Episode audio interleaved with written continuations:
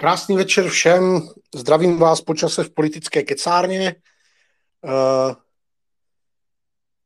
dneska budeme mít vzácného hosta. Přijde pan ministr Martin Kupka. A přestože je to speciální díl, kterého vždycky první hodinku spovídáme naše hosty s eh, Karl von Bahnhofem, kterého srdečně zdravím eh, do hospody nebo na letiště. Zdár. Ahoj Ondro, já se omlouvám, dneska budu víc poslouchat a méně mluvit, což všichni hosti určitě ocenějí. A už se těším na našeho hosta. Uh, psal mi pan ministr, že bude mít pět minut spoždění, takže na začátku jenom takové ty klasické technické věci, kdo je tady poprvé, uh, nebo kdo do kecárny nechodí pravidelně. Uh, politická kecárna, nazval jsem to nejsvobodnější prostor pro politickou diskuzi. Budeme mít hosta, kterému můžete klást svoje dotazy. Čekáme, až se připojí pan ministr. A nebo ty dotazy psát do vlákna pod uh, tweetem s politickou kecárnou. Uh, politická kecárna funguje už víc než dva roky a záznamy speciálních dílů, ať už energetiku, média, ekonomiku a tak dále, najdete na webu politickákecárna.cz. Eh, zároveň vás všechny, kdo se o politiku aktivně zajímáte, chci eh, pozvat na Discord eh, naší modernizační iniciativy Česko Plus. Pozvánku potom na, na připojení k našemu Discordu dám do vlákna pod tweetem s politickou kecárnou. Eh, bude to fungovat tak, že já samozřejmě to s Karlem budu moderovat, ale primárně bych byl rád, abyste pokládali panu ministrovi své dotazy a rozjeli diskuzi v podstatě libovolným směrem, ať už jeho specializace, co to znamená doprava, jelikož je ministrem dopravy, anebo e, například, a tuším spoustu dotazů k vládnímu balíčku ke konsolidaci veřejných financí. Eh, takže uh, těch dotazů bude asi spousta. Neváhejte a ptejte se kdykoliv na cokoliv. Jak se přihlásíte do diskuze, uh, musíte mě požádat, abych vás schválil jako mluvčí a potom se hlásíte do diskuze s vednutím pacičky, kterou jsem teď vyvěsil na svůj uh, i Karl na, na svoji profilovku. Ta pacička je uh, na spodní liště, kde je takové srdíčko s pluskem a uh, tam vlastně jsou smajlíky a úplně vpravo je pacička nahlášení se do diskuze. Takže, takže tohle prosím používejme, abychom, abychom věděli, komu dávat slovo prvnímu. Ondro, může do toho skočit jenom v rychlosti ještě. Ondro, doplním. Co se týká toho přihlášení do diskuze, tak ta, eh, pokud chcete mluvit, chcete se zapojit, já dneska budu opravdu mlčet, protože jsem na letišti a eh, jsem tady hlavně kvůli tomu, že mám spoždění, tak se omlouvám všem eh, posluchačům. Je to tím, dělá se to tím způsobem, že potřebujete mít apku do mobilní, do mobilu. Nejde to tak, že máte jenom Twitter otevřený na počítači a je potřeba, je potřeba ten Twitter mít na apce. Takže Eh, určitě se těšíme, hlaste se a tentokrát to uděláme trošku jiný, protože máme i omezený čas, co minimálně, co mi říkal Ondra. Tak eh, pan ministr bude eh, tady s náma od začátku za těch pár minut a my dáme prostor k tomu, abyste se mohli hlásit do diskuze víceméně okamžitě. Ondra, je to tvoje. Super, díky moc, tak zatím jako můžem povídat, že jo? protože čekám, uh, vidím před sebou ten board těch profilovek a čekám, až mi tu naskočí pan ministr abych ho mohl pozvat eh, do diskuze a tak jak podle toho, co mi, co mi psal, tak ještě má dvě, tři minutky čas. Každopádně eh, děje se toho samozřejmě hodně po všech stranách. Eh, Twitter je zábavné místo. Včera se tady řešila Janka Gate a nehodný komunismus. Tak jako možná to někdo sledujete, možná ne. Přijde mi to docela směšné, že policajti eh, zasahují eh, proti každým klaunům, co někde hajlujou při ortelu, ale komunistické, komunistické propagandisty nechávají, nechávají jejich jako za mě a prostě zločineckou a zrudnou ideologii šířit a ještě si takové lidi klidně zvou veřejnoprávní média. No, žijeme v zábavném světě, Můžu to Ondro zareagovat, jenom, jenom rychle.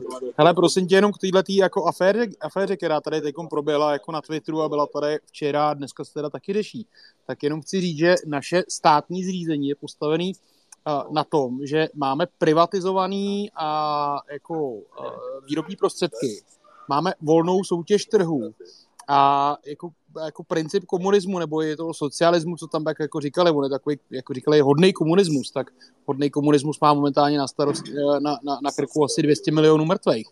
Tak eh, je to o tom, že je to jako eh, o násilné změně státního zřízení. To znamená, jenom chci říct, že jako pokud bychom šli opravdu podle právní definice, tak se bavíme o tom, že to je jako pokus o násilnou změnu státního zřízení a to se dá definovat jako extremismus, možná dokonce terorismus, takže takový další balda, akorát zatím teda eh, je to jenom tady na Twitteru. No, říkám, je to, je to vtipná věc, uh, takže, takže tohle ale určitě nebude téma, který budeme dneska řešit. Já pořád jenom čekám, až se mi tady, až se mi tady pan ministr přihlásí, nebo až mi napíše na WhatsApp, že je tady, protože vidím omezený, omezený počet samozřejmě lidí na tom boardu. A takže vás ještě jednou všechny nově příchozí srdečně zdravím. A ještě jednou opakuju, že všechny záznamy speciálních kecáren jsou tam teda i nějaký jako obyčejný, netematický. Najdete na politická kecárna CZ. A já teda netrpělivě vyhlížím našeho hosta. Tak já možná mezi tím... Jako, že, člověk, že člověk jako nad tím nemá moc kontrolu, jo? jenom prostě eh, dokud se, při, eh, dokud se nepřihlásí, tak ho jako tak ho vlastně neuvidím.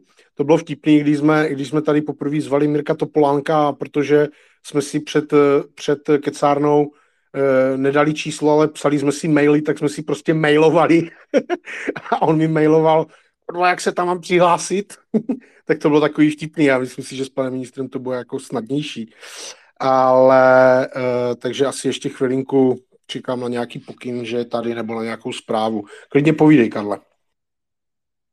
No já jsem chtěl rovnou vyzvat jako ostatní uh, lidi, kteří tady dneska s námi čekají, vzhledem k tomu, že minister bude odpovídat na dotazy od začátku, až se tady objeví, tak možná rovnou, jestli chcete, tak se hlašte do diskuze a pokud máte co říct k jakýmkoliv tématu, tak pojďte zatím s náma kecat, ať to není tak, že se tady kecáme, kecáme s Ondřejem, jenom aby řeč teda nestála, hašte se, vyzývám vás. A důvod, proč teda dneska nejsem já, tak je zejména ten, že mířím na největší evropskou energetickou konferenci do Essenu. Teď momentálně sedím na našem letišti a čekám, eh, čekám na to, než se, čekám na to, než se tady pan minister připojí a já budu mu zároveň odletět.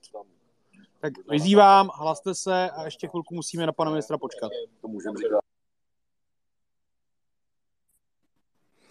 Mimochodem můžete taky, pokud nejste připojení přes aplikaci, eh, tak můžete psát svoje vzkazy pod tweet s odkazem na politickou kecárnu, nebo já jsem ji propagoval vlastně několikrát během včerejška dneška, takže pod kterýkoliv z těch tweetů, já to tady mám otevřený, nějaký dotazy tam jsou, takže klidně, klidně píšte dotazy písemně a já je budu reprodukovat. A Tak, veličku, já si to tady otevřu.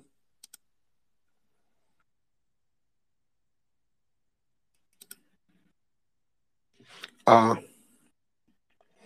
a klidně, se, klidně se tedy hlašte o slovo a říkám, jak čeká, čekáme, a už vidím pana ministra, zvu ho jako mluvčího tady k nám na první řádek.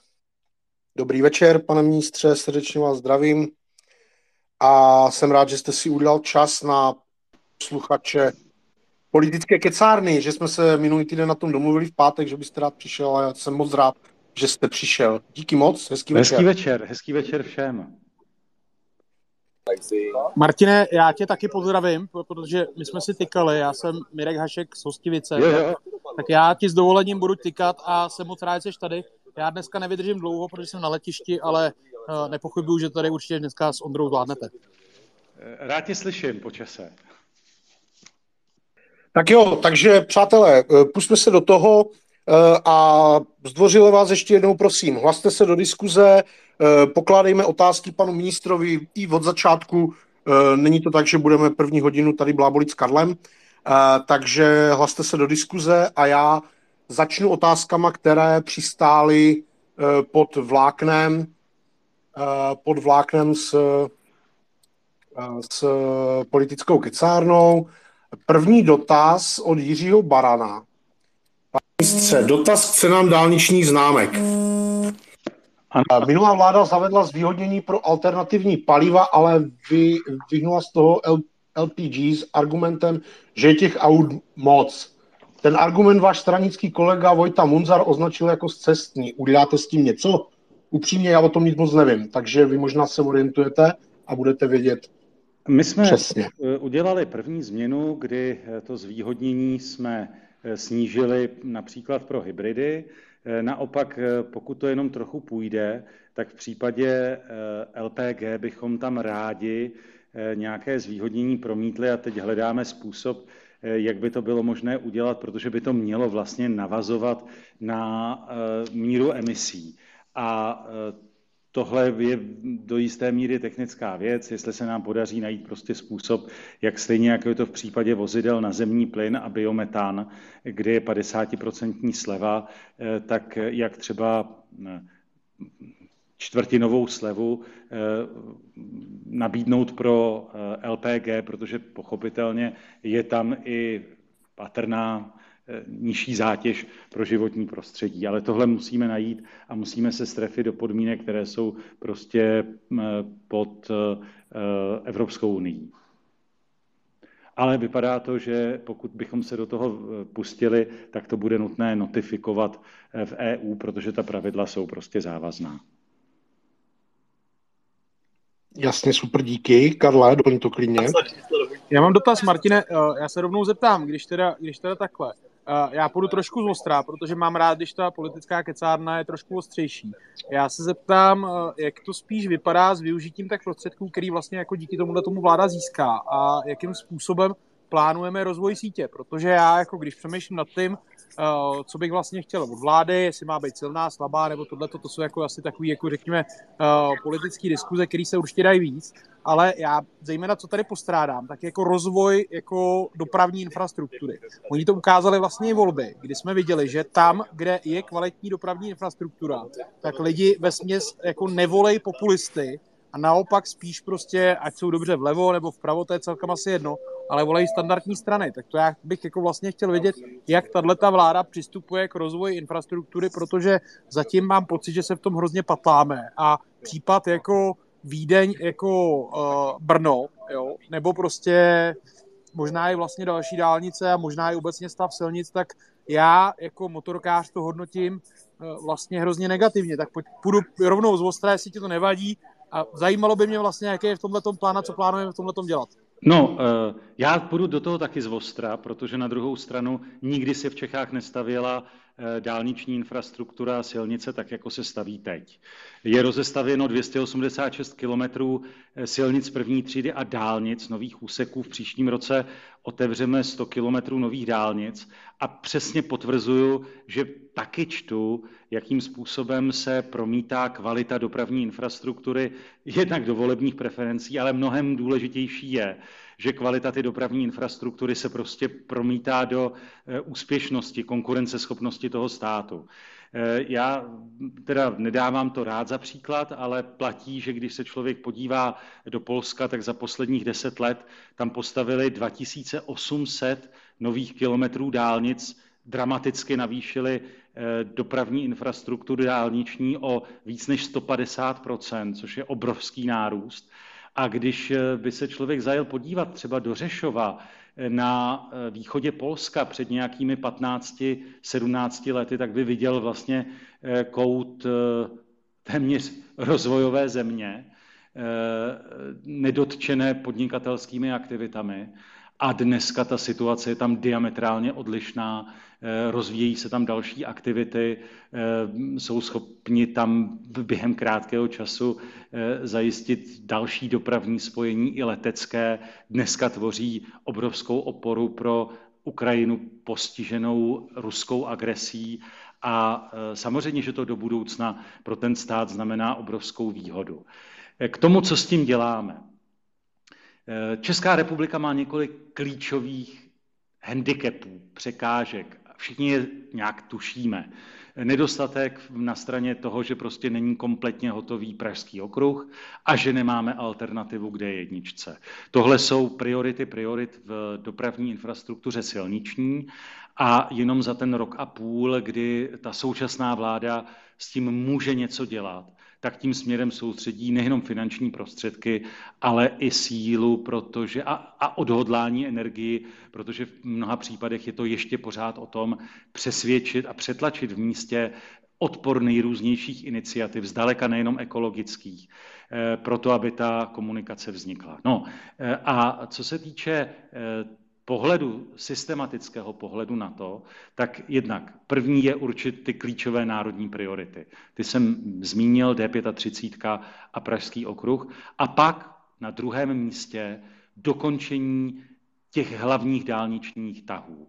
A chci taky tenhle rok přinést na stůl desetiletý výhled toho, co se musí v České republice stát. A to je opravdu ani to není ambiciozní, protože pořád jde jenom o splacení jako dluhu, který Česká republika má dlouho, ale de facto o to, abychom dokázali v těch následujících deseti let nejenom přichystat, ale taky zafinancovat eh, ty klíčové dopravní stavby. Eh, zmínil si spojnici Brna a Vídně.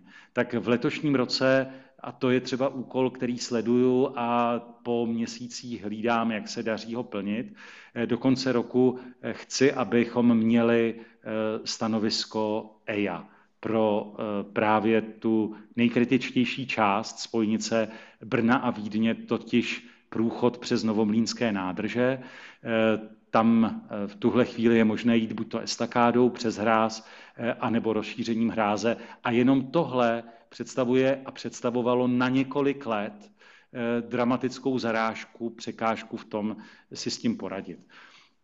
Výhoda je, že přece jenom za ten čas máme o něco lepší legislativu, tak to snad bude snažší, ale i tak to prostě vyžaduje eh, jednak nějaký pohled odhodlaný, kam to má směřovat a pak opravdu jako odevzdat spoustu času a energie Eh, debatám, dohadům a přesvědčování těch, kteří se třeba zdají nepřesvědčitelní, ale už to, že eh, se třeba v případě Pražského okruhu podaří ten projekt ještě mírně upravit, udělat hm, poličtit ho, udělat ho trochu přívětivější, zajistit, že nebude vytvářet v té krajině takovou překážku pro pohyb cyklistů, chodců, ale eh, pro všechny, kteří v tom místě žijí, eh, no tak to může znamenat to, že to prostě spatříme nakonec a že to spatříme o něco dřív, než v případě, že bychom se o to nestarali a eh, běželo to jenom nějakým samospádem.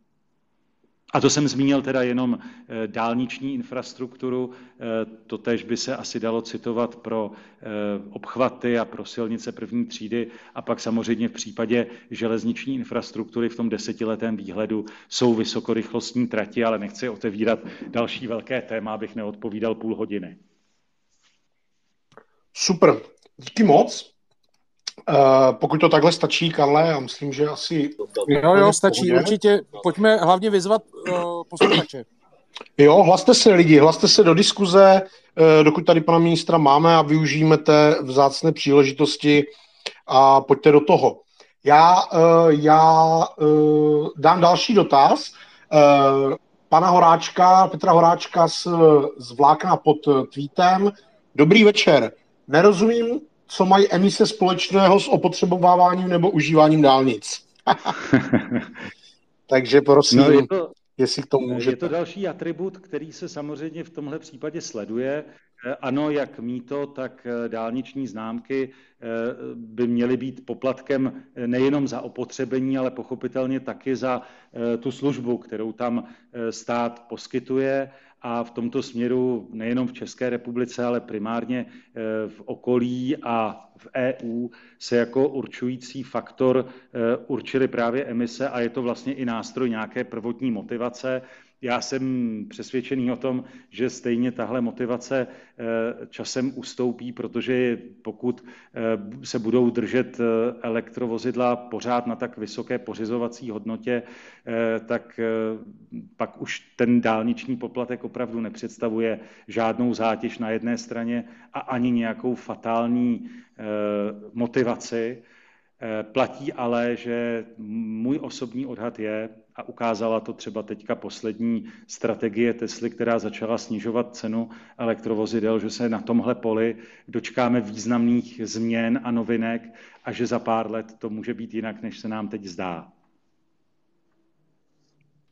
Super, díky moc. A Mirko, já dám s dovolením slovo prvnímu e, přihlášenému z diskutujících. Jakube, ahoj. E, co máš na srdci? Přidej se do diskuze. Ale já bych možná chtěl rozšířit ještě tu otázku, kterou tady položil Karel předtím, uh, v rámci nějakého rozšiřování té infrastruktury do výhledu do budoucna, jak to, jestli plánujete nějakým způsobem podporovat i mm, infrastrukturu vlastně pro nová paliva, ať už vodík, elektřinu, HVO hmm. a podobně, abychom se třeba pak nestalo, že se budeme jenom vést, protože firmy už se teďka potom docela pohlížejí a kolikrát i my jsme jako mimo, protože tady ta infrastruktura proto prostě zatím není. A myslím, že to může i souviset s tou vysokou cenou pořizovacích elektro, eh, elektroaut. Eh, já třeba právě tohle pokládám přesně ve vztahu k eh, alternativním druhům pohonu za klíčovou odpovědnost státu. Rozhodně nechci, aby Česká republika dotovala pořizování elektrovozidel pro rodiny, ale eh, jsem jednoznačně zastáncem toho, že máme vytvořit podmínky pro to, aby se mohla budovat eh, potřebná dobíjecí infrastruktura a vodíková infrastruktura. Navíc na to máme nachystané teď i finanční prostředky, celkem 6 miliard korun. Nemá to a nemusí to budovat stát. Myslím si, že primárně to je třeba jak na energetických firmách, tak třeba také na současných sítích a provozovatelích benzinových čerpacích stanic a že se přirozeně nabízí, že se tahle infrastruktura rozšíří o dobíjení a v budoucnu o vodík a že tomu prostě máme být otevření. Co se týče té situace, jaká je dneska u nás, ano, máme Eh, jako hrozně malé množství elektrovozidel, eh, registrovaných je jich nejcelých 16 tisíc. Když si vezmete, kolik vozidel je registrovaných celkem přes 6 eh, milionů, tak je to samozřejmě zlomek zlomků, ale nepochybně se bude měnit, bude se rozšiřovat počet elektrovozidel v České republice, to nastane.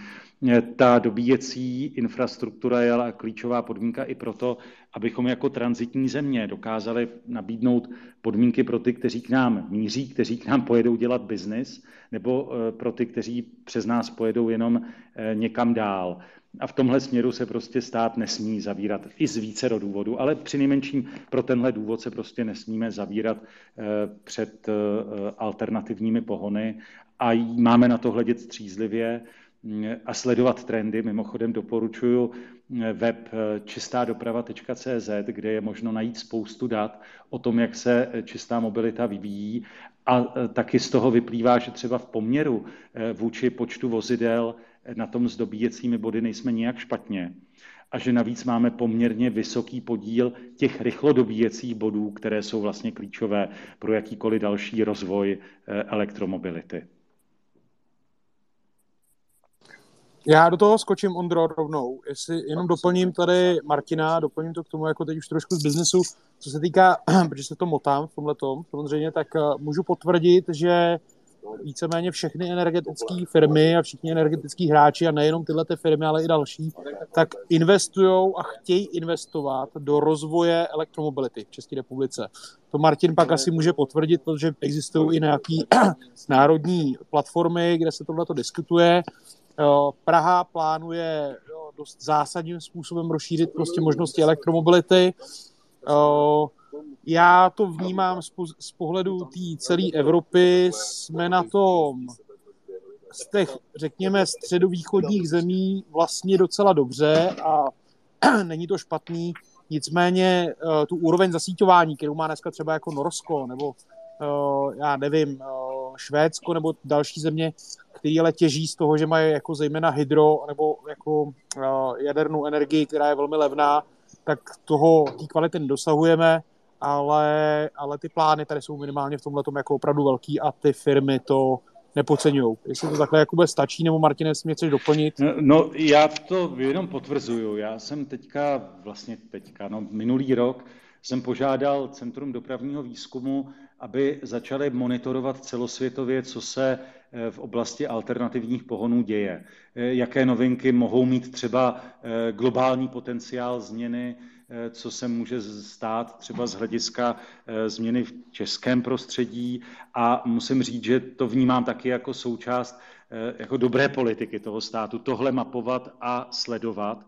Já se rozhodně necítím jako evangelista elektromobility. Eh, nemyslím, že by to příslušelo ministrovi a já to tak taky necítím, ale pokládám za nezbytný eh, mít otevřený oči, sledovat, co se odehrává a prostě připustit, že už s ohledem na fyzikální vlastnosti elektromotoru to nepochybně je jedna z efektivních cest a velmi pravděpodobně extrémně perspektivních. Takže eh, nejsem z toho říct a zdaleka nezdílím eh, pohled Evropské eh, unie, která by tohle chtěla jako jednoznačně vlastně omezit na jedinou možnou cestu. Já si myslím, že máme zachovat technologickou neutralitu a taky v tom směru se snažím maximálně bojovat a vyvíjet aktivity, ale je jasný, že elektromobilita se rozvíjet bude a že proto máme prostě vytvářet podmínky, sledovat, eh, co se šustne. Eh, v každém případě i tady zajistit ideálně eh, prostor pro vznik gigafaktory, míst, který nejenom, že budou produkovat pro český automobilový průmysl baterie, ale stanou se přirozeným místem excelence Eh, a v každém případě jako obrovským motorem dalšího technologického rozvoje, protože při vývoji energetiky, nedostatku energetických zdrojů, ale hlavně jako obrovské potřeby eh, v okamžiku přebytků z alternativních zdrojů ji někde ukládat tu energii a eh, pak ji využívat se spožděním, tak tohle prostě obrovské téma je a bude a stát, který by předtím eh, zavíral oči, tak je odsouzen k neúspěchu. Martina, já tě doplním, teď tady mám momentálně dva entuziasty elektromobility, tak když tak pak můžeme pokecat. Ale dal bych asi slovo Jirkovi Chaloupkovi, ať, ať, ať Jirka může mluvit jako další. Dobrý večer všem, já děkuji za slovo u dálnic vnímám zlepšení a je fajn, že se konečně něco děje kolem D35 a staví se dál, protože dokud nebude propojení mezi Moravou nebo s Moravou severní cestou, tak D1 nepomůže asi vůbec nic. Ale chtěl bych se zeptat na stav příprav vysokorychlostních železničních tratí, které mě zajímají ještě z doby, kdy jsem se pohyboval kolem drážní telematiky a aniž bych eh, si chtěl dělat nějaký patent na rozum, tak já si myslím, že dokud, že po, podobně jako to bylo jak někdy před stolety u klasické železnice, kdy města, kterým se železnice věnula, tak si sice zachovala svůj ráz, ale o 50 let později tam ani ty lišky nedávaly dobrou noc.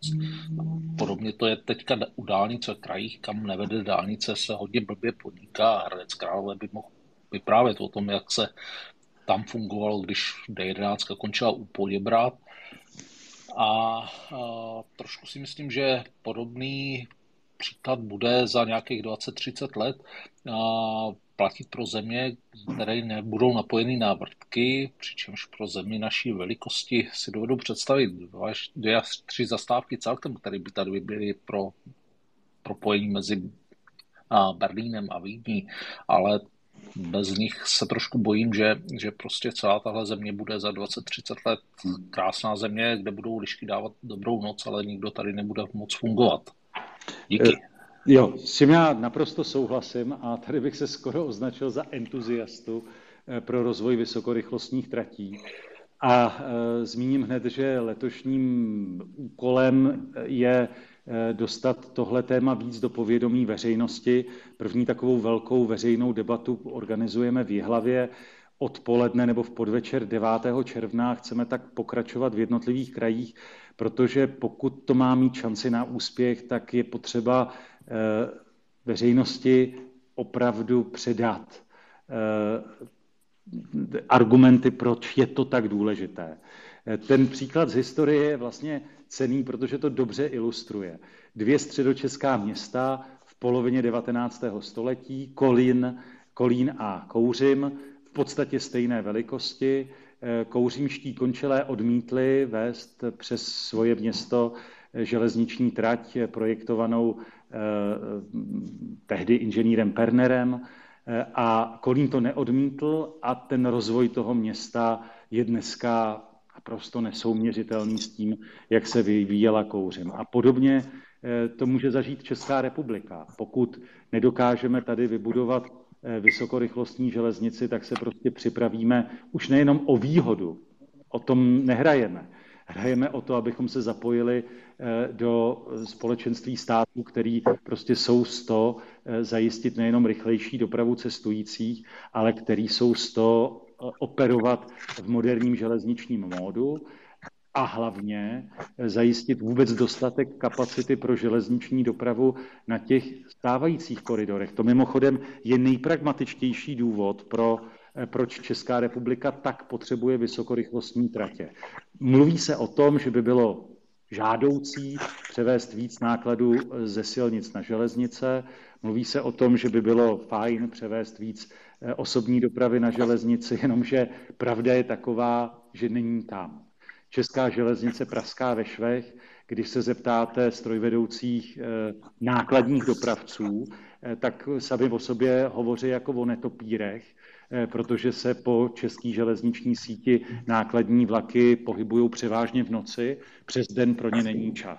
Tohle jsou ale věci, které vlastně veřejnost příliš neví a má někdy pocit, že vysokorychlostní tratě jsou luxus, který si ta země nemůže dovolit a že to je tak maximálně infrastruktura pro pár obchodních cestujících, kteří cestují z Berlína do Vídně, eh, ale ten úkol pro ministerstvo, a to si beru za své, je vysvětlit, že to pro nás je jeden z rozdílových eh, projektů a jestli ho nebudeme mít, tak se prostě vyřadíme ze společenství úspěšných států. Budeme to obtížně dohánět, nebo to nedoženeme nikdy.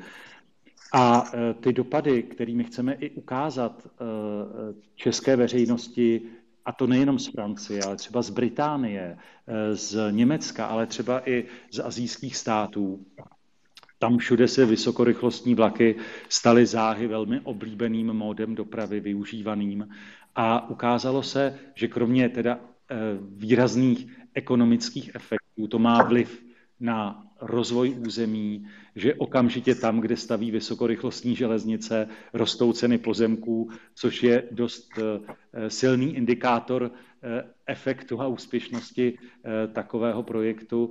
Ale co je ještě podstatnější, prostě to významně rozšiřuje konkurenceschopnost toho státu jak na celostátní, tak individuální úrovni.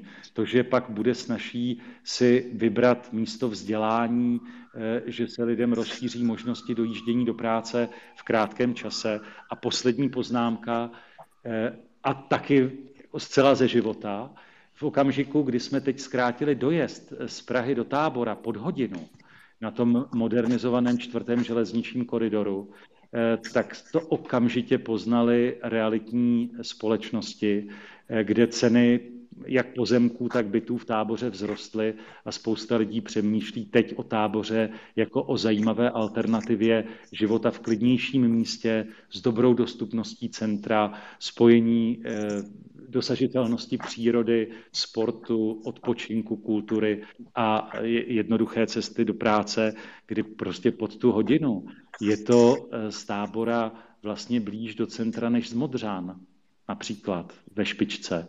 A to tež může prostě potkat další místa na eh, těch vysokorychlostních tratích a s ohledem na to, že chceme celou tu síť vysokorychlostních tratí rozvinout jako jeden organismus se všemi ostatními regionálními tratěmi, tak aby se to opravdu dobře vzájemně provázalo, propojilo a dokázalo to tím pádem nabídnout lidem v různých místech České republiky prostě lepší dopravní službu. Tak to je cíl. Omlouvám se za další odpověď, ale já to tak s vysokorychlostními tratěmi mám. A já za to určitě děkuji. Díky. Díky moc, díky eh, za reakci i za otázku. Eh, mám tady několik eh, přihlášených mluvčích, ale nehlásíte se o slovo. Já potřebuji, abyste dávali nahoru tu pacičku, abych věděl, kdo se kdy přihlásil, protože jinak to nemám šanci stíhat. Pavle, prosím.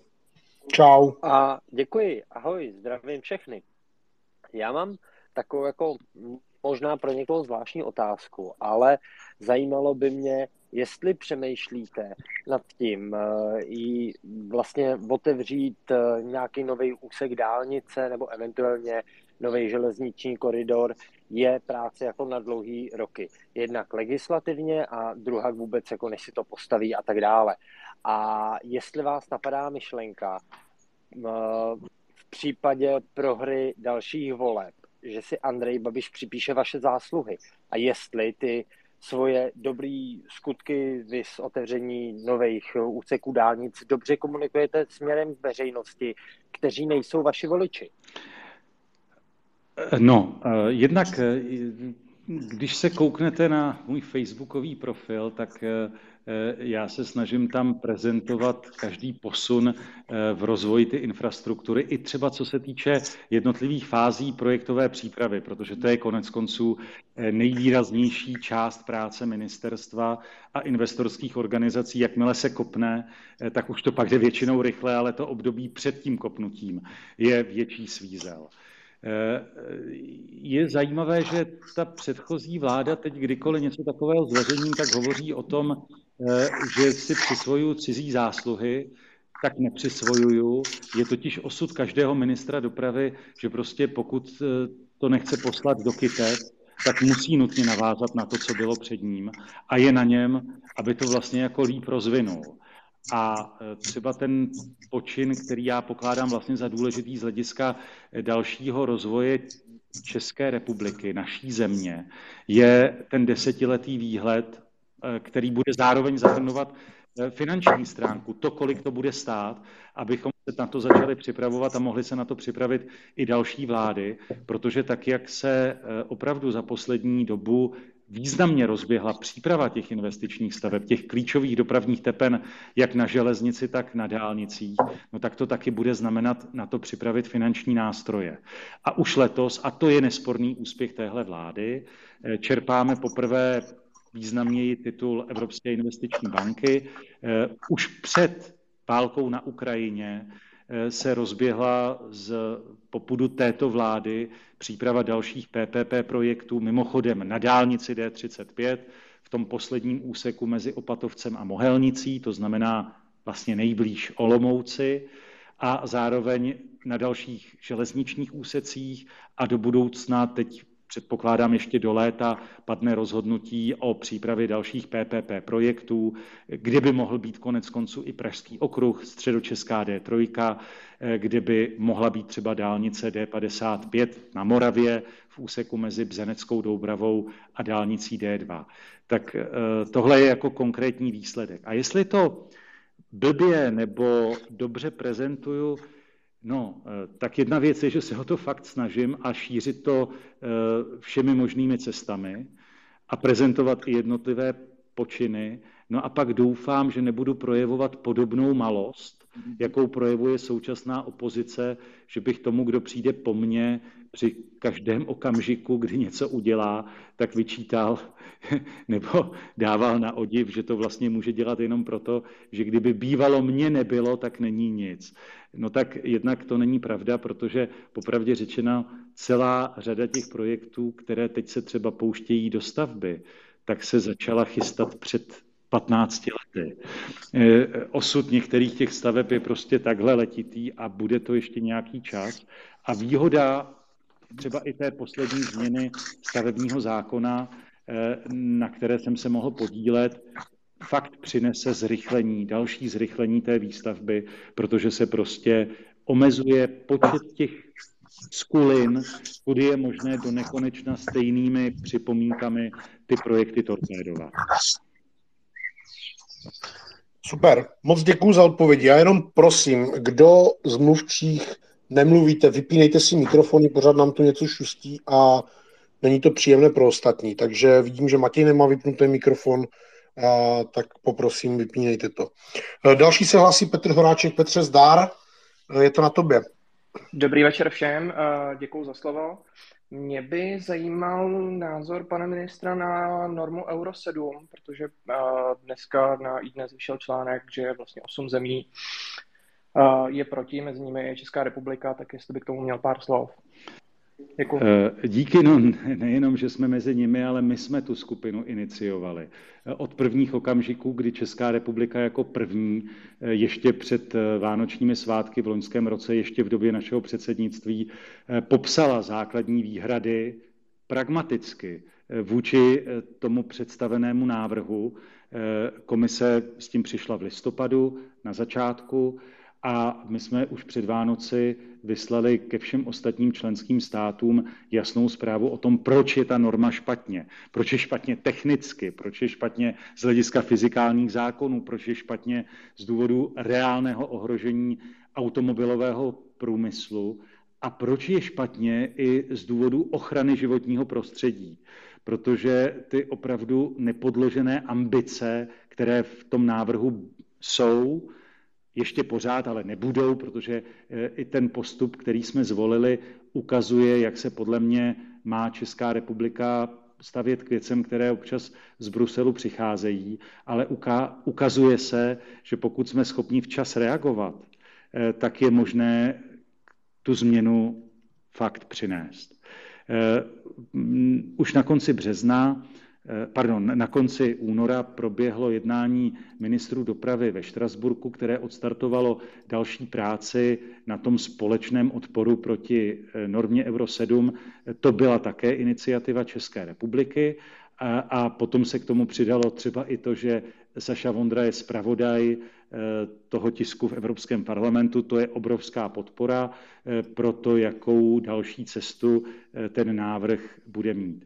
Nevím, jestli je prostor na to popsat, v čem je ten návrh špatně, jsem k tomu nachystaný, ale je to do jisté míry technická věc. Zmíním dva základní parametry, kterých nejenom, že se bojím, ale které kdyby nastaly, tak to opravdu je v zásadě eh, jako malé non plus ultra a znamenalo by to ohrožení eh, reálné ohrožení, to není strašení. To by znamenalo reálné ohrožení eh, evropské výroby vozidel. Eh, jsou to takzvané hraniční podmínky, které říkají, že aby se v, Čes- v Evropě eh, schválilo do provozu nové auto, tak musí splnit emisní limity nejenom v takových těch základních řezech, jako je provoz ve městě, provoz po dálnici či provoz po kom, v nějakém kombinovaném režimu, tak nově se tam zavádějí i hraniční situace, eh, kterou jako pro eh, fyziku spalovacího motoru je asi nejlíp možné dokumentovat na tom, že bychom chtěli, aby auto, které čerstvě nastartujeme pod závějemi sněhu v mínusových teplotách, připřáhneme za něj závěs a vyženeme ho do horského průsmyku v Alpách, takže bude plnit totéž, co auto, které se vydá po maďarské dálnici v 21 stupních Celzia. Eh, a tohle je prostě nonsens a věřím, že tohle z toho vypadne úplně bez náhrady.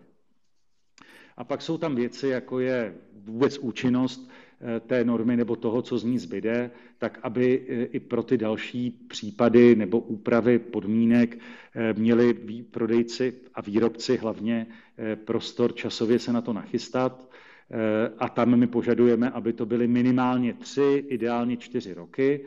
Eh, to je nezbytná lhůta, ale nesmí to být jenom od vydání té normy, ale od okamžiku, kdy výjdou všechny související předpisy a metodiky, protože jeden z těch požadavků je sledovat emise na palubách vozidel jakoby online a tam nestačí jenom říct, že to má být, ale je potřeba pochopitelně říct, eh, jaké budou ty limity, jaká bude metodika, jak ta technologie vůbec může vypadat.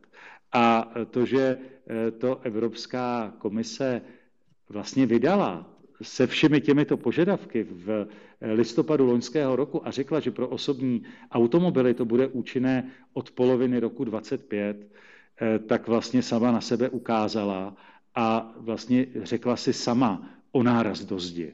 A myslím, že ty kroky, které jsme spustili jako Česká republika eh, pro ten původní návrh, znamenají náraz do zdi a že z toho ve, výsledku prostě bude jako předpis významně přijatelnější.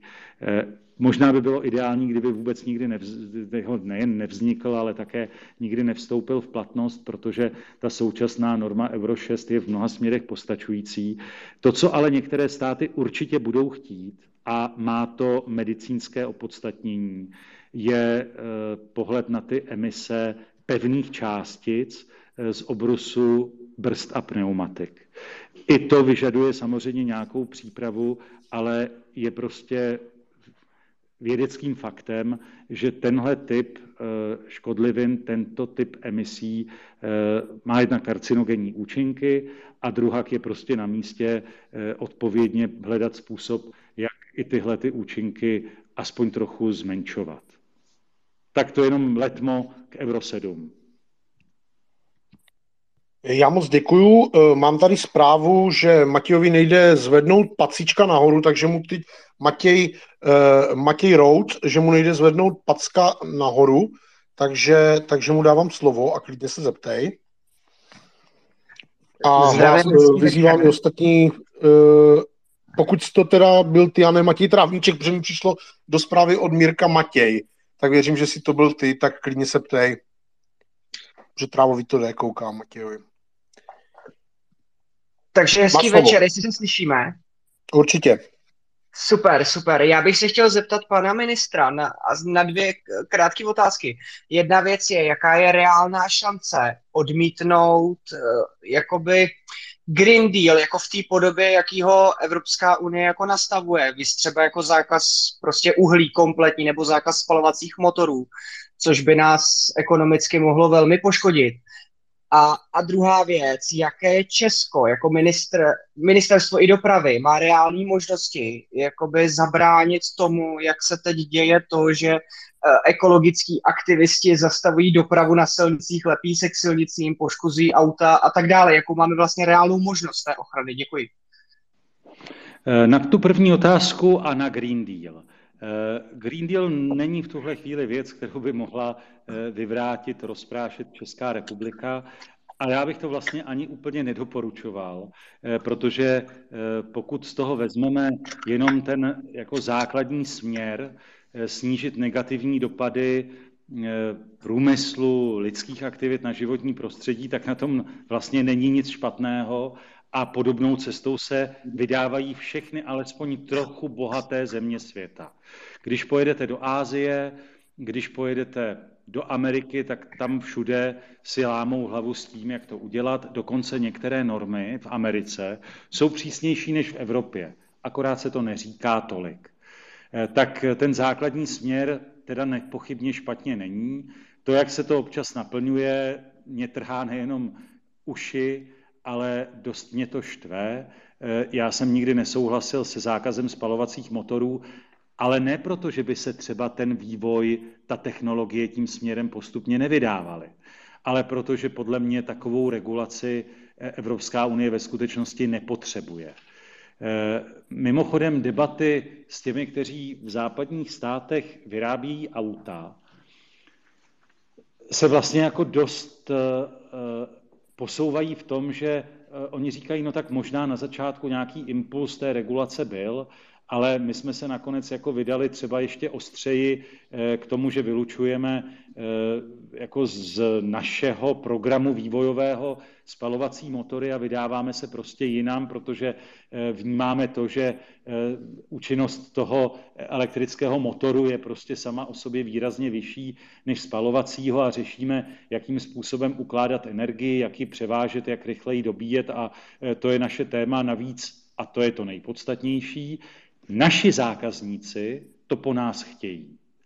A já nejsem schopen dešifrovat, do jaké míry ti zákazníci už jsou ovlivněni nějakým, eh, říká se moderně diskurzem, ale jestli jsou nějak ovlivněni prostě eh, mainstreamem eh, mediální diskuze ve všech těch západních zemích. ale nepochybně se prostě proměňuje chování i těch zákazníků a na to ty automobilky reagují a reagují na to i tímhle směrem.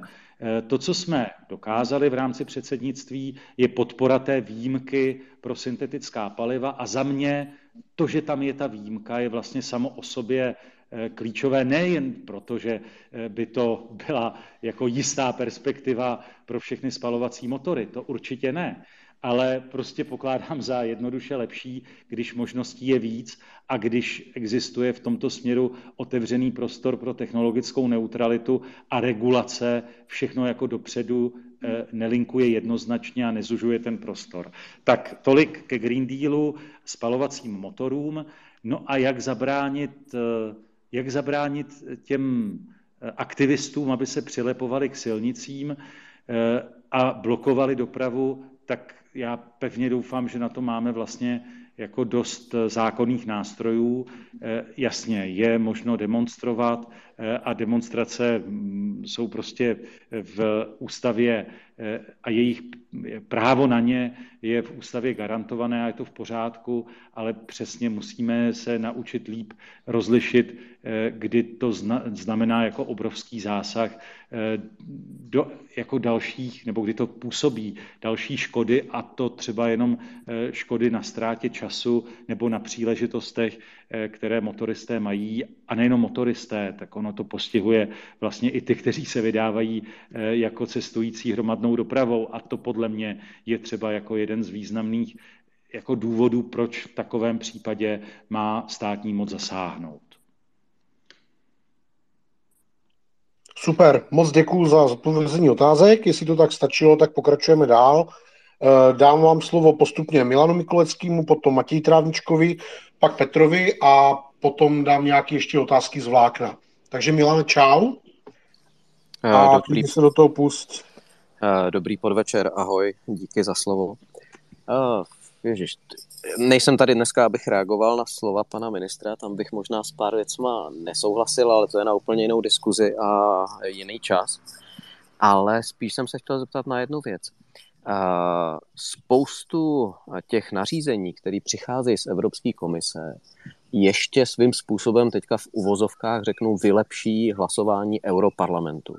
To znamená, že i to, co se podaří v rámci těch vyjednávání na úrovni vlád, při jednání s Eurokomisí domluvit, tak potom europoslanci vyšperkují tak, že v podstatě to, jak už tady padlo, vylučuje fyzikální zákony a podobně. A s tím pro mě souvisí jedna věc, která není úplně k dopravě, ale rád bych ji docela slyšel jako volič ODSky. Eh, možná by mě zajímal i soukromý názor pana ministra, eh, jak se dívá na společnou kandidátku spolu do eurovoleb, protože spousta lidí se podle toho bude rozhodovat i dál. A přece jenom, eh, když se podívám na hlasování, jak hlasují poslanci za ODS, za plať pámbu, že tam je Saša Vondra, který si dokáže zachovat nějaký rozumný přístup k věci. A jak hlasuje třeba pan europoslanec, ježiš, nechci mu komulit jméno, Niedermayer a, a podobně, tak si neumím představit, že by ta jednotná kandidátka mohla do Europarlamentu fungovat, protože tam skutečně i ve věcech, které se týkají dopravy, které se týkají budoucnosti našeho průmyslu, ty názory jsou tak rozdílný, že si to úplně nevím představit. Tak jestli by šlo jenom v rychlosti na tohle reagovat. Děkuju. Eh, k první části té otázky. Eh, ano, Evropská komise něco představí a ve většině případů to doposud Evropský parlament naopak vyostřil eh, často ještě do většího nesmyslu nebo ještě do drsnější regulace. Eh, I to, jakým způsobem se teď vyvíjí debata k Euro 7, tak tady je naděje, že to bude přesně naopak. Že ve výsledku ta finální podoba bude přijatelnější a podaří se z ní vyházet celou řadu pitomostí. A jednak eh, je to opravdu dáno od prvopočátku aktivitou tahem na branku České republiky.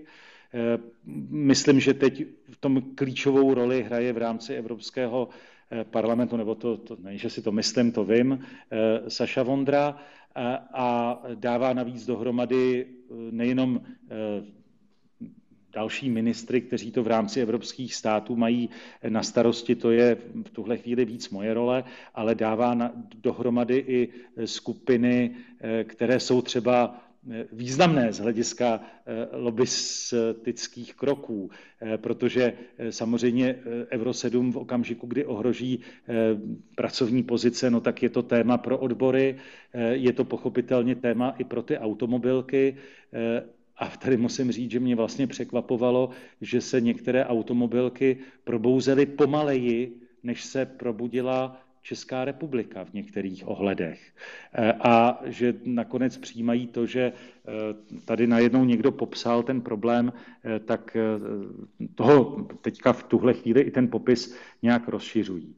Takže myslím si, že tady nastane opravdu úplně opačný vývoj, než byl u těch předchozích případů. A co se týče toho dotazu na společnou kandidátku, no já si taky uvědomuju, že v okamžiku, kdy půjdeme s nějakým seznamem kandidátů před voliče, eh, tak ten seznam kandidátů musí být uvěřitelný a eh, musí v tomhle směru dávat smysl. Eh, já z důvodu jako logicky i rozběhnuté diskuze se trochu bráním jako úplně natvrdo říct i jako místo předseda eh, ODSky svůj názor. Eh, pokládám za důležité nechat prostor i pro nějaké tříbení eh, i jako debaty uvnitř politické strany. Já už jsem vlastně dost naznačil tím, co jsem řekl o podobě toho, toho samotného lístku s kandidáty a myslím si, že to je jako velmi důležitá věc, ale není ta debata ještě uzavřená.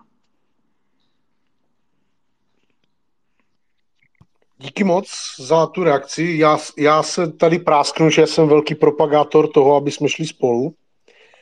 A e, hovořil jsem minulý víkend se oběma křídly a obě dvě mi řekli, že je to stoprocentně po jejich.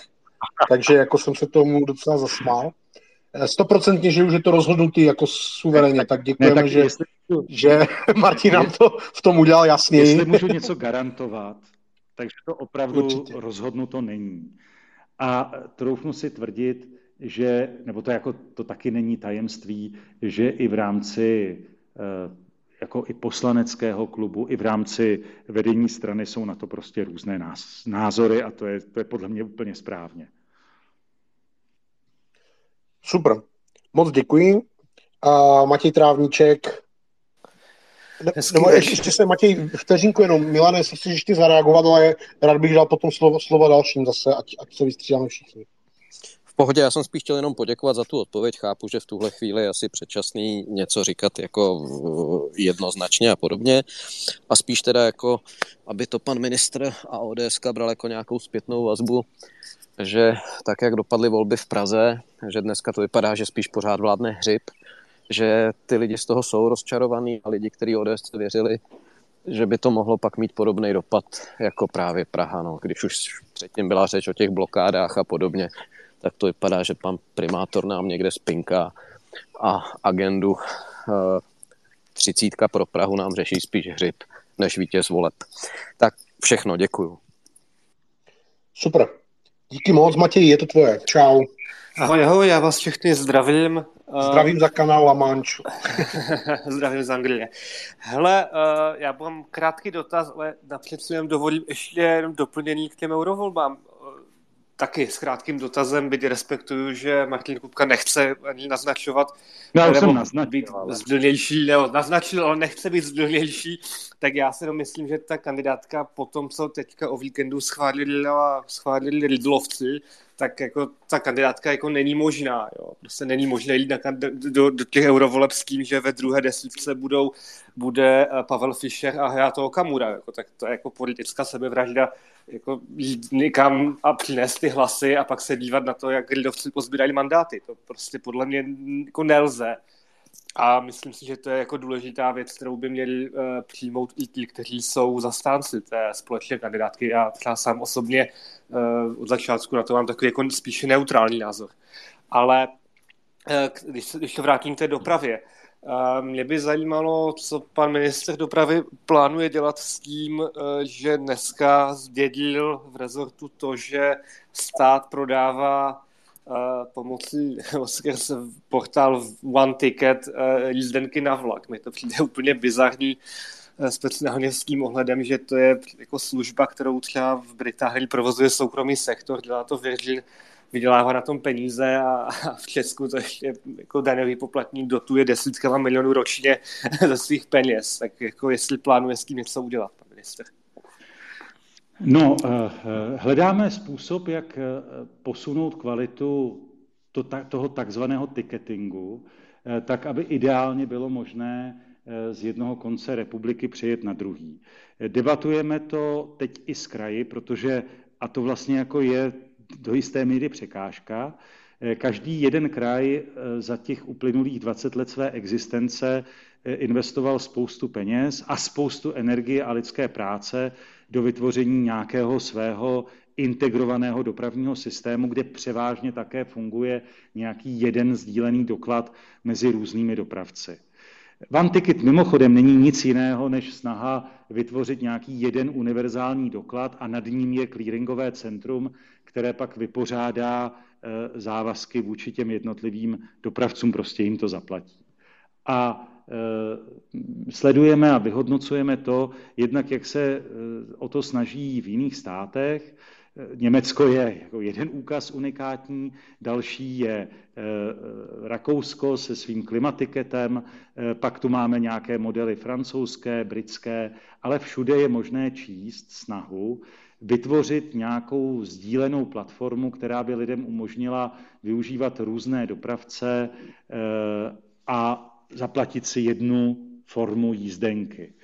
Eh, mně se teda, přiznám se, vlastně docela líbí ty modely, které už stojí jenom na bankovní kartě, eh, kterou prostě přiložíte k čtecímu zařízení při vstupu a případně eh, přiložíte k čtecímu zařízení při výstupu z toho dopravního prostředku nebo dokonce ze souboru dopravních prostředků, tak jak je budete měnit, ale téhle dohodě prostě ještě máme daleko. Co se týče eh, investic veřejných peněz do toho vantikitu jako eh, prostě pokusu eh, dřívějších českých vlád a ministerstva dopravy prostě kvalitativně přinést novou službu a spojit v ní různé železniční dopravce, tak tam ty náklady roční nejsou nijak závratné. Eh, využití je ale poměrně malé a to mě trápí a hledáme způsob, jak tomu dát eh, vlastně silnější náplň a s tím, že samozřejmě vůbec není pak potíž to někomu předat jako do zprávy, pokud to bude funkční a pokud to bude fungovat. Ale před námi je především úkol eh, najít nějaký sdílený způsob, jak sjednotit zase na druhou stranu nebo vybudovat nějakou nadstavbu integrační nad všemi těmi integrovanými dopravními systémy a nabídnout eh, cestující veřejnosti prostě ten jeden lístek.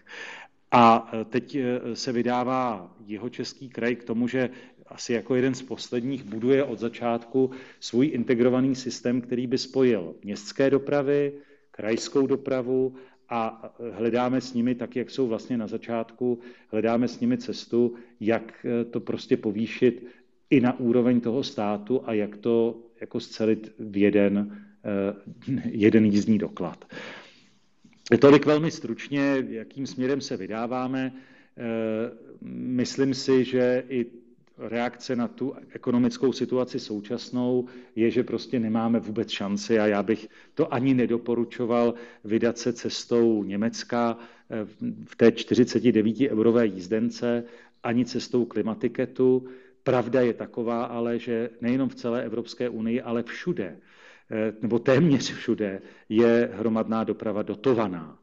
Železniční doprava téměř ve 100% případů už jsou bohužel jenom naprosté výjimky, eh, kde je možné, a, a ty jsou třeba i u nás, kde jsou některé spoje nedotované a fungují prostě v režimu eh, toho komerčního rizika, ale i takových případů bohužel ubývá. A je to jako bohužel taky celosvětový trend. Takže jako stát zjevně tak jako všechny ostatní státy bude veřejnou dopravu dotovat dál a bude jenom hledat nějakou únosnou míru, na kterou bude mít a budeme tak, jako jsme to dělali loni. To by mimochodem byl jeden z prvních výrazných úsporných kroků současné vlády, kdy jsme snížili tu slevu na jízdné z 75 na 50% Stačí takhle? Jo, já moc děkuji za odpověď, eh, za jakoby širší vyjádření. Já jenom si fakt jako nemyslím, že úkolem státu je provozovat e-shop prostě na prodej jízdenek. Jo. To, to, navíc vidíme, že to stát ani neumí. Ostatně, eh, když pan minister mluvil o tom, eh, že ten, ty počty těch prodaných jízdenek nejsou moc vysoké, tak by bylo zajímavé vidět, kolik vlastně jako na tom provozu stojí prodej jedné jízdenky. Podle mě to budou nějaké úplně šílené house numera, možná ve stovkách, možná i v tisících korunách, jo, což je jako celkem dobrý doklad toho, že to nefunguje a, a možná by bylo za, jako za, stálo za úvahu prostě to vzít a, těch, a dát to do nějakých mašlíček a prostě to prodat jako ten projekt. No a, a myslím, že přesně tohle jsem naznačil jako cestu. Eh, buď se to opravdu podaří eh, jako výrazně kvalitativně posunout, a e, pak nejde o to, e, kdo to jako prodává a kde ten portál je, když bude funkční, e, tak pak do něj mohou vstupovat jak různí dopravci, různé firmy. Není v tom potíž v tom, kdo ho má v ruce, pokud je funkční. A příkladem je celá řada úspěšných projektů, které v některých případech jsou na straně jako taky krajů, regionu, jinde je to prostě soukromý subjekt. Já bych v tomto směru šel spíš jako po kvalitě a e, přede mnou je úkol, a je to vlastně jednoduše definováno, buď to se s tím pohneme dopředu a e, zkvalitníme to a bude to funkční a bude to efektivní, e, anebo se s tím rozloučíme, případně to rozvineme a pak bude debata o tom, jestli by to celé třeba nemohlo dělat opravdu nějaký soukromý subjekt. V tom já vůbec nevidím problém. Super. Moc děkuju. Já jsem říkal, že po téhle sérii eh, dám ještě pár dotazů tady z toho vlákna. Určitě neodpovím na všechno, jo, takže se, se, předem se předem se omlouvám. Zajímavý dotaz tady byl eh, od Milana Bastla, co s podivným úřadem se jménem ředitelství silnic a dálnic. Mnohokrát prokázali, že nejsou schopni ani vykoupit pozemky. Nestalo by za to vytvořit státní akciovku a provoz a stavbu dálnic začít budovat na komerčním principu? Hmm. My teď dotahujeme konečně proces transformace ŘSD e, do formy státního podniku. Vysvětlím proč. Já jsem k tomu přišel v situaci, kdy jsem měl na výběr, buď toto zarazím a pak se ta transformace bude odehrávat v řádu dalších desítek let. A to třeba i pro mě na první pohled jednoznačně preferovaná transformace na akciovku. Potíž je ale v tom, že když bychom to chtěli převést na akciovku, tak protože máme historický handicap v nevypořádaných pozemcích pod eh, celou řadou silnic první třídy, ale bohužel v některých případech ještě i dálnic, tak jenom to vypořádání by si nepochybně vyžádalo prostě desítky let. A znárodnit to teda fakt nehodlám. Eh, takže pokud by se to mělo tímto způsobem transformovat, eh, tak by to znamenalo předcházet nebo předejít v postupu eh, k té transformaci tím vykoupením nebo nějakým vypořádáním formou ekonomického nebo ekonomicky zdůvodnitelného vyvlastnění, ale ten převod na státní podnik umožní určitě větší efektivitu oproti té současné právní formě a umožní e, drsnější dohled a hlavně e, stát bude ŘSD nově platit za odvedenou službu a bude kontrolovat, jestli ŘSD splnilo standardy, které si stanoví. Jestli zkrátka například v případě zimní údržby mu bude stačit zásah na dálnici do 60 minut od spadu, nebo si řekne, že chce od 15 minut do spadu a pak to patřičně zaplatí, tak pak zkontroluje eh, eh, zároveň, jestli se to odehrálo a na základě téhle kontroly eh, vyplatí příslušnou fakturu. Tak tohle mně přijde třeba jako posun kvalitativní důležitý. To, že to nebylo možné a že to není možné jednoduše transformovat na akciovku, fakt souvisí s tím, že aby to vůbec mohlo fungovat, aby bylo možné prostřednictvím ředitelství silnic a dálnic v té nové formě rozvíjet tu síť, stavět nové stavby, tak jako to třeba dělá Asfinag, tak bychom prostě museli mít jako dobře vypořádané ty stávající pozemky pod těmi silnicemi, kde by ta naše akciovka hospodařila. Bez toho by to nešlo. Bezva, moc děkuji za odpověď a ještě jednu otázku přečtu a potom už dám prostor zase hlásícím se klukům. Eh, tady ten, tam je zajímá, protože se týká našeho Brna. Eh, Standa Spurný se ptá, je nějaký v úvozovkách státní plán, jak více využít letiště v Brně? Dlouhodobě se mluví o tom, že využijete pod jeho možnosti. Eh, není státní plán a je to dobře, že není. Eh, my poskytujeme eh, cestou řízení letového provozu ty přibližovací služby, to budeme poskytovat přirozeně dál a rádi, přirozeně za úplatu a e, tady si troufnu tvrdit, že vlastně důležité je ze strany státu zajistit pro ta regionální letiště e, adekvátní podmínky a služby. Domluvili jsme se s e, kraji na to, jakým způsobem tu službu budeme do budoucna financovat a jak se na ní stát bude podílet, tak tady garantujeme Eh, příspěvek na to, že ta infrastruktura bude zapojená do toho navigačního systému. To samo o sobě není vůbec málo, to je konkrétní pomoc eh, pro to, aby eh, letiště jako zároveň klíčová součást kritické infrastruktury, protože myslím, že i teď, když se podíváme pár kilometrů na východ do Ukrajiny, tak prostě i počty letišť, eh, to, jakým způsobem jsme schopni eh, v kritické situaci obstarat i tu leteckou dopravu, je prostě klíčová podmínka k větší odolnosti toho státu. Takže tady my prostě poskytujeme nějakou pomoc v podobě opravdu obstarání těch přibližovacích služeb a budou ty podmínky férové, férovější, než byly a budou eh, vůči těm krajům, které chtějí mít letiště, eh, tak budou v tomto směru opravdu srovnatelné, aby to dobře fungovalo. Bezva, já myslím, že to tak určitě stačí. Moc díky. A teď se hlásí Lírka a potom Petr Horáček. Takže kluci postupně takhle. No, v rychlosti, protože jsem nestačil stáhnout packu, jak jsem si měl pro víno. Ale uh, chtěl bych poděkovat Matějovi Trávničkovi za celkem fajn fintechový nápad na to, aby tu společnou jízdenku dělal nějaký, nějaký fintechový startup, jak se to dělá jinde. Akorát, že na to sám nemám kapacitu. Díky.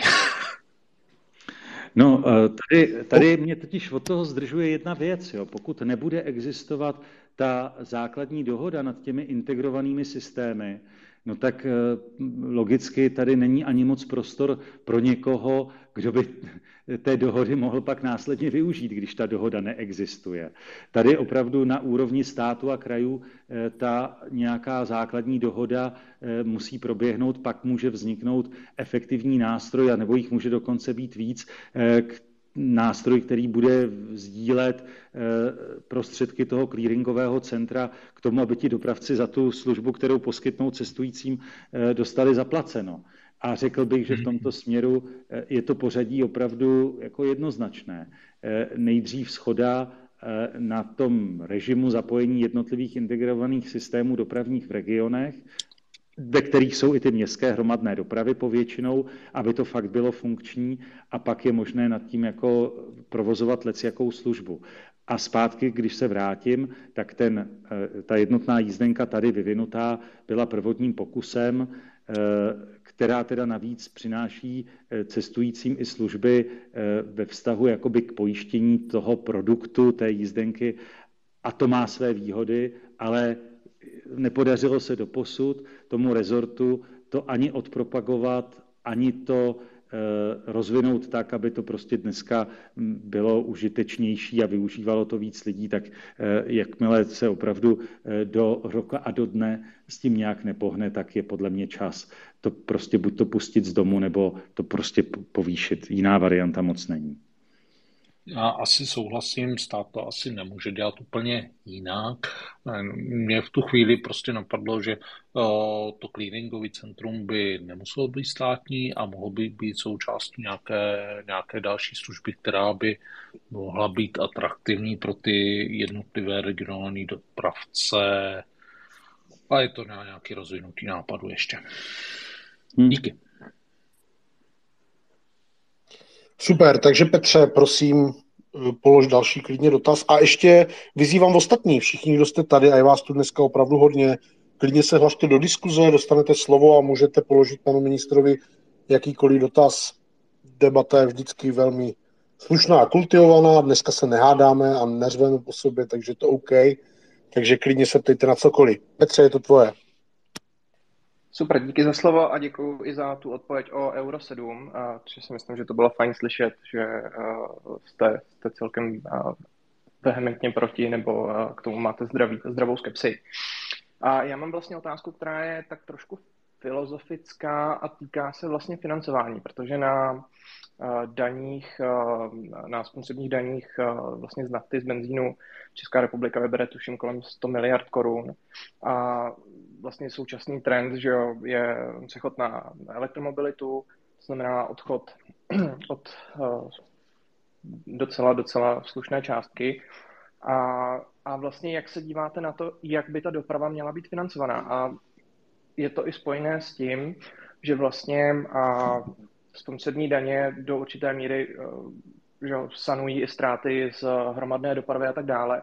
A vlastně mně přijde, že na to, kolik toho ty, uh, ty spotřební daně hradí, tak vlastně se Evropa, Evropská unie, protože Česká republika možná až moc dívá skrz prsty vlastně na spalovací motory. Tak jestli, jestli byste k tomu mohli něco. No, uh, já jsem přesvědčený o tom, že spalovací motory tady s námi fakt ještě hodně let budou. To je první důležitá poznámka. Druhá poznámka, že když by se pak následně začal vyvíjet ten poměr eh, elektromobilů a spalovacích motorů výrazně jinak, nebo třeba vodíkových motorů, nebo eh, nějaké jiné formy eh, alternativního pohonu, tak pak pochopitelně stát nutně bude muset přemýšlet o tom, jak ty služby, které má poskytovat třeba v podobě infrastruktury, jak je zaplatit. A bude pak nutně hledat cestu, jak v té zmíněné situaci eh, zajistit eh, za tu službu, kterou poskytuje, eh, nějaký příjem do státního rozpočtu. Tak pak se asi začne debatovat o nějakém typu zdanění, pak případně i té elektromobility. Pokud budou mít, tedy, což asi se jinak zařídit nedá, Eh, že budou muset ta auta jezdit po silnicích a po dálnicích. Takže eh, tohle si troufnu tvrdit, že je předmětem toho vývoje, který bude dynamický a státy budou hledat odpověď na to, jak to potom zafinancovat. Výborně, moc děkuji za otázku i odpověď, pokud to takhle Petře stačí. A, a další se hlasí Matěj a to je prozatím všechno. Vidím tady Radka a klidně se hlaste do debaty ještě všichni. Jenom předem eh, upozorňuji, že dneska nepojedeme do desítí, ale budeme končit cirka o půl, takže, takže se prosím hlašte do debaty. Dokud je čas, využijte to, že si na nás pan ministr udělal volný večer a já mu za to ještě jednou moc děkuju. Matěj, je to tvoje.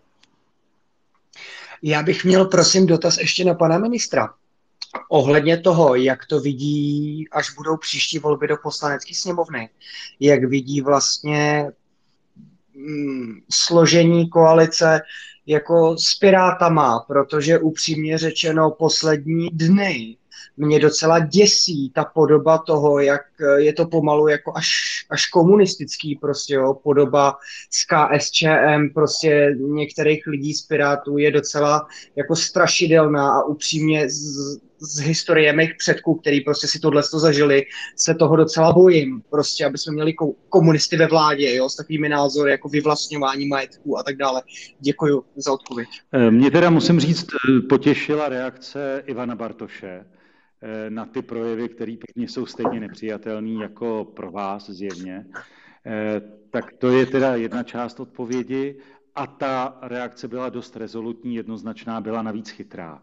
Eh, a co se týče eh, té budoucí koalice, no já si troufnu tvrdit, a není to jenom proto, že jsem vládní představitel, to fakt vyjadřuje i můj pohled na věc s nějakým nadhledem, že eh, ta současná koalice přes všechny třeba názorové rozdíly, které tam pochopitelně jsou a musí být, tak je opravdu to nejrozumnější, nejodpovědnější, co v téhle situaci mohla Česká republika mít.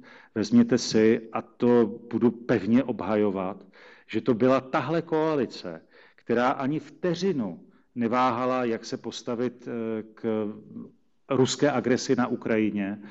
A dokonce nejenom, že sama neváhala, ale ukázala jasně eh, kompas i ostatním zemím. A e, vnímám jako důležité to, že to je teda tahle koalice, která je teď schopná nakonec e, i pro složitých porodních bolestech e, přijít s logicky kompromisním konsolidačním balíčkem a udělat pro tu zemi opravdu krok, který není a nemůže být populární, ale je důležitý z hlediska toho, kam dál v té zemi půjdeme. Tohle jsou pro mě stěžejní projevy života schopnosti té koalice a to, jestli má nebo nemá pro tu zemi pozitivní hodnotu. Za mě ji má jednoznačně pozitivní, dokonce velmi pozitivní, a to myslím s veškerou vážností, eh, protože eh, každý kompromis nutně z definice eh, nemůže být ideální. Nemůže být ideální pro každého jednoho toho člena té koalice, ale pokud je přijatelný a sleduje ten vyšší zájem, tak je to přece stěžejní zpráva.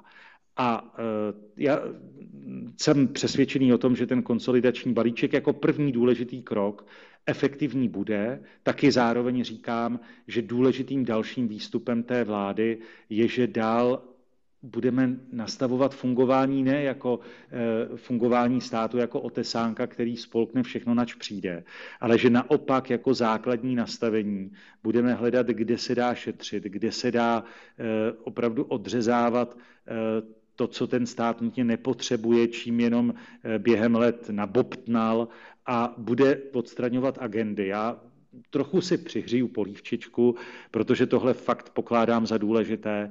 A e, třeba u nás v rezortu dopravy e, rušení konkrétních zbytečných papírů, škrtnutí velkého techničáku, jako věc, která se eh, dobře propíše nejenom do toho, že nemusíte vy schánět zbytečně jako vlastník vozidla, kde jste nechal ten papír a co vlastně v něm najdete, budete to mít elektronicky k dispozici. Vlastně už teď to máte elektronicky po ruce, kdekoliv si vzpomenete, pokud jste připojení na internet a máte identifikační přístup nebo jeden zaručený přístup eh, k eh, digitálním službám státu a zároveň rušíme další věci. Prodloužili jsme taky eh, platnost evidenční kontroly, což znamená zase menší výdaje pro lidi a méně zbytečného papírování.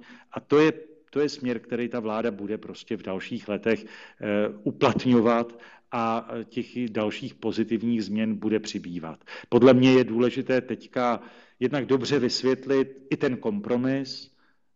Dělám to, jak nejlíp umím, když s vámi teď mluvím. A e, zároveň prostě dál se vydat cestou rozumných úspor a likvidace prostě zbytečné byrokracie.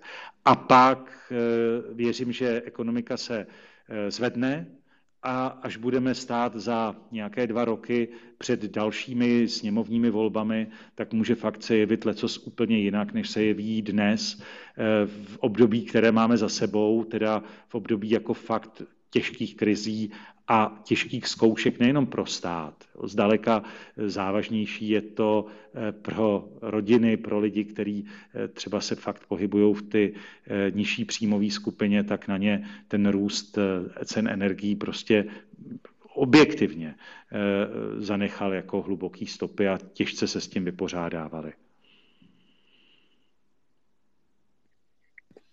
Moc vám děkuju za otázku i za odpověď. A já poprosím o, o dotaz Radka, který se hlásí.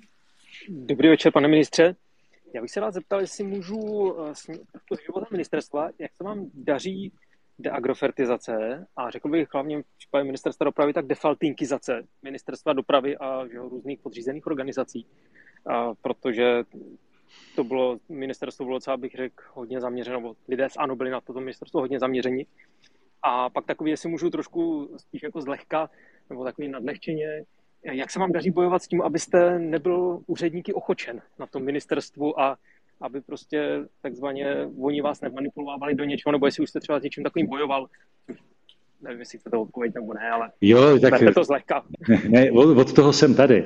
Eh, jednak já jsem Díky. asi špatně eh, ochočitelný tvor v mnoha směrech, eh, nadaný opravdu jako velkou vůlí kriticky přemýšlet o všem, co mi skončí na stole a co mi kdo říká Eh, tak si troufnu tvrdit, že i o věce, které let kdo tady prezentuje jako jasné, neměné, eh, tak je podrobuju eh, jako rozboru a, a průběžnému torpédování, jestli to tak opravdu je, jestli náhodou to nemůže být třeba úplně jinak. To je, myslím, důležitá podmínka k tomu tu roli rozumně zvládat. Co se týče de agrofertizace nebo defaltinkizace eh, toho rezortu, no tak eh, já jsem eh, poměrně rychle vyměnil vedení českých dráh, Troufnu si tvrdit, že dneska to už nese plody. Loňský rok jsme skončili v černých číslech a hledíme na důležité další změny. Podotýkám, že i tak je ta společnost jako velmi hluboce zadlužená ty dluhy, ty úvěry eh, tedy pomáhaly především k tomu, aby byly k dispozici nová vozidla, aby se ta kvalita vůbec mohla dostat na nějakou rozumnou úroveň a byly české dráhy konkurenceschopné. Eh, myslím si, že nakonec jako to, co svědčí o rozumném postupu, ať už to jmenujete jako deagrofertizaci nebo defaltinkizaci, eh, tak je prostě to, že se tady prostě odehrávají normální racionální kroky, eh, že ta společnost se taky proměňuje, že mění svoji strukturu, že se zaměřila na eh, podobu těch ceřiných společností, eh, že třeba DPOV, což je společnost ceřiná zaměřená na opravy, eh, takže taky mění svoje chování k tomu, aby věci, které může dělat sama, tak dělala sama a nezadávala je jinde například a aby jako další kroky prostě byly ryze racionální. A to, to si troufnu tvrdit, že třeba na příkladu i na výsledcích těch českých drah je vidět. Jo? A to, že jako pořád ještě nejsem spokojený s tím a ještě nějaký čas určitě nebudu, jak nám jezdí vlaky, jaké mají spoždění, tak taky jsme už něco v tomhle směru podnikli, eh, sledujeme, jak se to spoždění vyvíjí, jak se vyvíjí spolehlivost, zveřejňujeme to. Každý čtvrtok teď vychází eh, informace o tom, jak se spoždění zkrátilo v tom úhrnu celé sítě a je to důležitý Eh, atribut, hodnotící kritérium pro odměny managementu českých drah, ale i zprávy železnic. Tak tohle si troufnu tvrdit, že vlastně jako je nejpřímější možná odpověď na obě ty otázky, jakou dovedu. Super. Moc děkuju. Blíží se nám půl desátá, tak jenom hlásím, že tak poslední dvě otázečky a, a pohneme to ke konci. Zdravím Lukáše, souseda skoro mýho, tady přes pár bloků. Zdar Luky, klidně se ptej. Ahoj Ondro, dobrý večer všem. Trošku soused, trošku místo starosta. Já jsem místo starosta v části Brna, kde máme dálnici D1, D2, silnici na Vídeň a jediné veřejné nabíjecí místo u IKEA. Sídliště, který u nás máme, má 8 000 obyvatel, nemá žádnou nabíječku a nikdo s ní k nám ani nepřichází.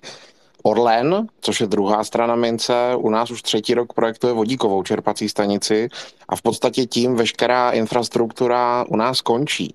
Já si neumím představit, eh, ani v podstatě nechápu, proč by si lidé, kteří nemají rodinný dům, dneska koupili elektroauto. Nezaspal tady i stát trošku? Eh, no, eh, já si fakt myslím, že v tomhle vlastně nezaspal.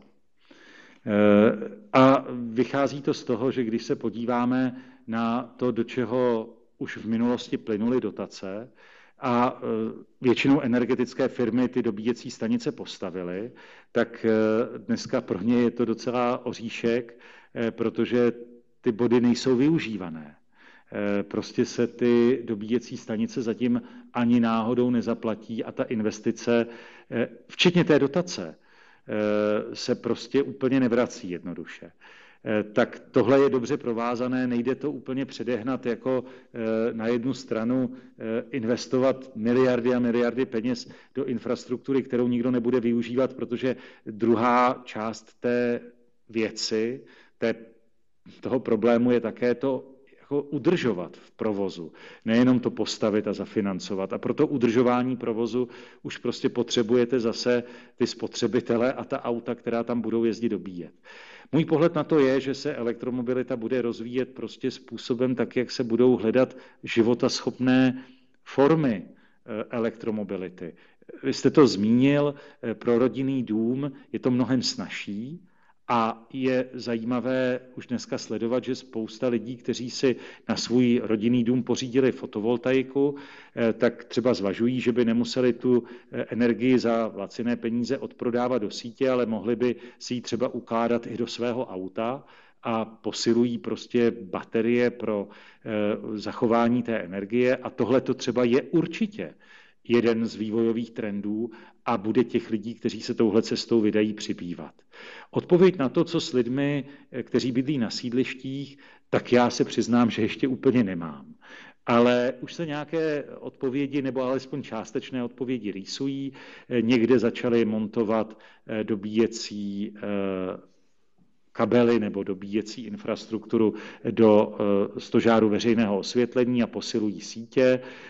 Jinde se třeba ve Švédsku vydávají cestou indukčních kabelů v samotné infrastruktuře, eh, někde hledají způsob, jak vystavět prostě kiosky pro dobíjení i na parkovištích v mnohem větším rozsahu.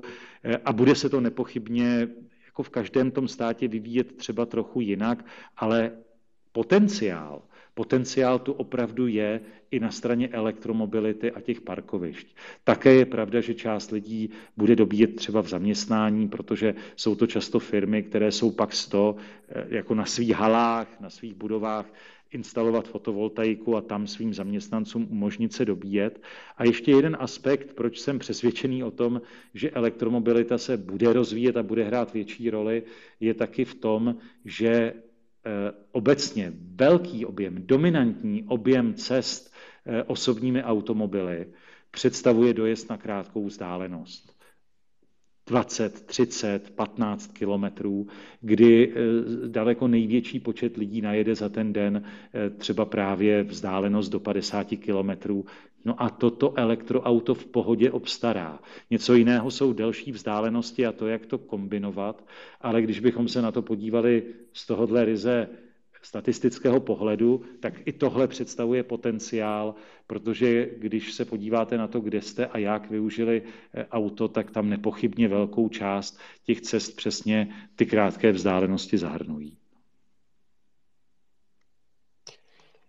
Moc děkuji za odpověď. Eh, poprosím poslední otázku, avizoval jsem, že budou poslední dvě, tak ještě, jestli budete tak hodný, pane ministře, a necháme jednu závěrečnou. Mm-hmm.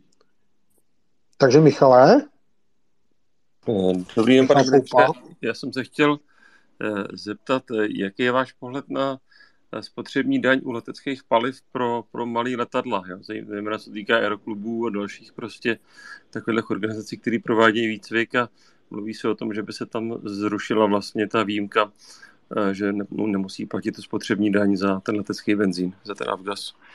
Děkuju. Já myslím, že tohle je fakt hodně specifická oblast, která teda spíš míří převážně k nějakému hobby létání.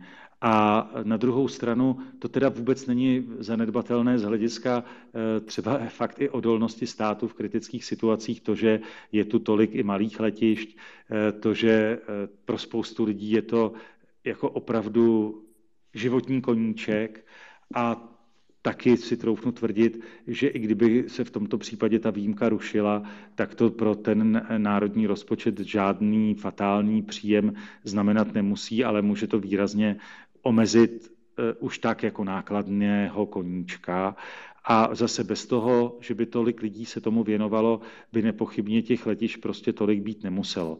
Myslím, že tuhle rovnici je fakt potřeba zvažovat eh, mnohem citlivěji, eh, než jako říct, eh, je tu jako jediné kritérium a to je odstraňování všech výjimek a tohle teda nepochybně jedna výjimka je. Skvělý. Tak to bylo na závěr úplně z jiného soudku. Já vám všem moc děkuju. Pane mistře Martine, moc děkuju, že jste si na nás udělal čas, že jste přišel. Bylo já, já děkuji za pozvání tehdy před ideovou konferencí eh, v té hospodě eh, na Praze 2 a eh, já mám z toho pozitivní pocit, že se tolik lidí ptalo a že byla možnost i některé věci, na které v normálním prostoru tolik, tolik času nezbude, tak aspoň trochu vysvětlit. Je to, je to úplně, je to skvělý, ona ta kecárna je až, jako mě překvapuje, jak moc je poslouchaná jako ex post, ne přímo prostě live, ale kolik lidí si to pouští na Spotify a, a, a potom vlastně přímo na Twitteru to jde přehrát. Takže ještě jednou moc díky a nemusí to být naposledy. Když se mluvíme, můžeme prostě jít k jinému tématu, který může být aktuální. Dneska to bylo hodně o dopravě. Když jsem jako čekal, že eh, tady eh, přijdou hlavní kritici vládního balíčku, to pak schytám já, až tu budu sám. a, a ti nepřišli, takže to bylo dneska takový klidnější. Ale každopádně ještě jednou moc díky. No ale hned se tady, hned se tady objevilo eh, několik plačících smajlíků, nebo jak se to označuje, u těch, které je to zjevně oříšek. A já bych se jenom vrátil k tomu, co jsem na to konto říkal. Smějících. Eh, prostě je eh, důležitá hodnota, že je schoda koaliční na řešení, které prostě pozitivní bude, nemůže být ideální, ale je to prostě krok dopředu. A zatím si pevně stojím. Já moc děkuji, mi se hrozně i líbilo, jak jste nám ty věci vysvětloval vlastně eh, ten minulý týden v té hospodě. A, takže, takže se klidně můžeme někdy sejít jakoby Eh, k takovému jako obecnějšímu eh, vysvětlení těch vládních kroků, protože mi připadalo, že tak, jak vy o tom mluvíte, tak to dává hlavu a patu i třeba pro člověka, který není úplně jako insider. Snažím se o to, snažím se nevynechat jediné pozvání do médií, protože vnímám to, že v tuhle chvíli je jako ten moment nějakého srozumitelného vysvětlení. A jako podání té veřejnosti klíče k tomu, jak to vůbec přijmout, jak to uchopit, důležitá odpovědnost té vlády. Takže jako já kam jen eh, můžu, tak tam jdu, abych v tomhle směru i svůj eh, díl vládní odpovědnosti eh, zhmotnil. Super. A já za to moc děkuju. Díky moc děkuji panu ministru Martinu Kupkovi, že nás navštívil a věnoval nám svůj čas. A vám všem ostatním děkuji za skvělou debatu, za výborné otázky. Připomínám, eh, záznam bude, až mi Twitter dá data, což pár dní vždycky trvá, tak bude na čes, eh, politická kecárna CZ a zároveň vás vyzývám na v podstatě kecárnu 24.7, která probíhá na našem Discordu eh, Česko Plus na který dám pod, pod tweet s kecárnou pozvánku. Zastavte se, je tam za posledních pár dní přibylo snad zase dalších 100 lidí, takže se blížíme asi 350 lidem, co s námi chodí diskutovat, bavit se o politice. Spoustu věcí pak probíráme v našem podcastu Česko Plus. Píšeme hodně textů, ať už sami na své stránky, nebo já píšu čas do Infa na Forum 24. Stejně tak Radim Ivan, Matěj Trávníček v Anglii, a tak dále. Takže sledujte politickou kecárnu, sledujte Česko Plus a volte ODS, to je tak všechno, co bych vám chtěl říct. Díky moc, hezký večer všem a zase někdy čau, dobrou noc. Hezký večer, dobrou noc všem.